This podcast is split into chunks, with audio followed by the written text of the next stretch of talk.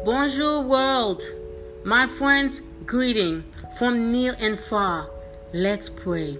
Today we will meditate on Psalm 23, verse 4, which reads, Yea, though I walk through the valley of the shadow of death, I will fear no evil.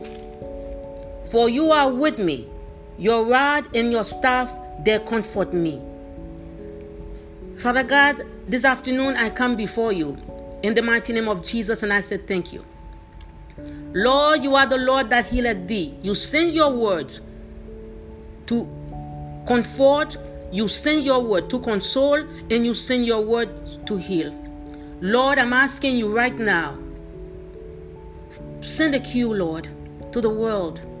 Father, I pray for all the moms, dads, children that lost their loved one, and now they are really sad in tears we know we can find comfort in the Word of God.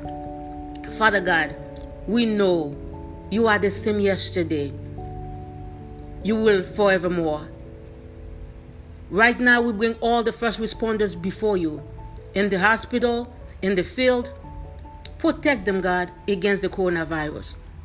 Coronavirus, in Jesus' name, I believe we thank you and you are no more. Lord, we thank you in advance. You send your words like you sense, oh, like the word reads in Psalm 23. Yea, though we walk to the valley of the shadow of death, yea, the coronavirus is all over the world, we will not feel no evil. For God, you are with us, you are with our family, you are with our friends, you are with our co workers.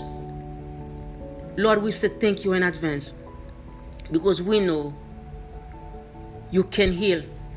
You did it yesterday. We know you're going to do it again. My friends, today we're meditating on Psalm 23, verse 4 Yea, though I walk to the valley of the shadow of death, I will feel no evil. For you are with me, your rod and your staff, they comfort me. In Jesus' name I pray. Amen.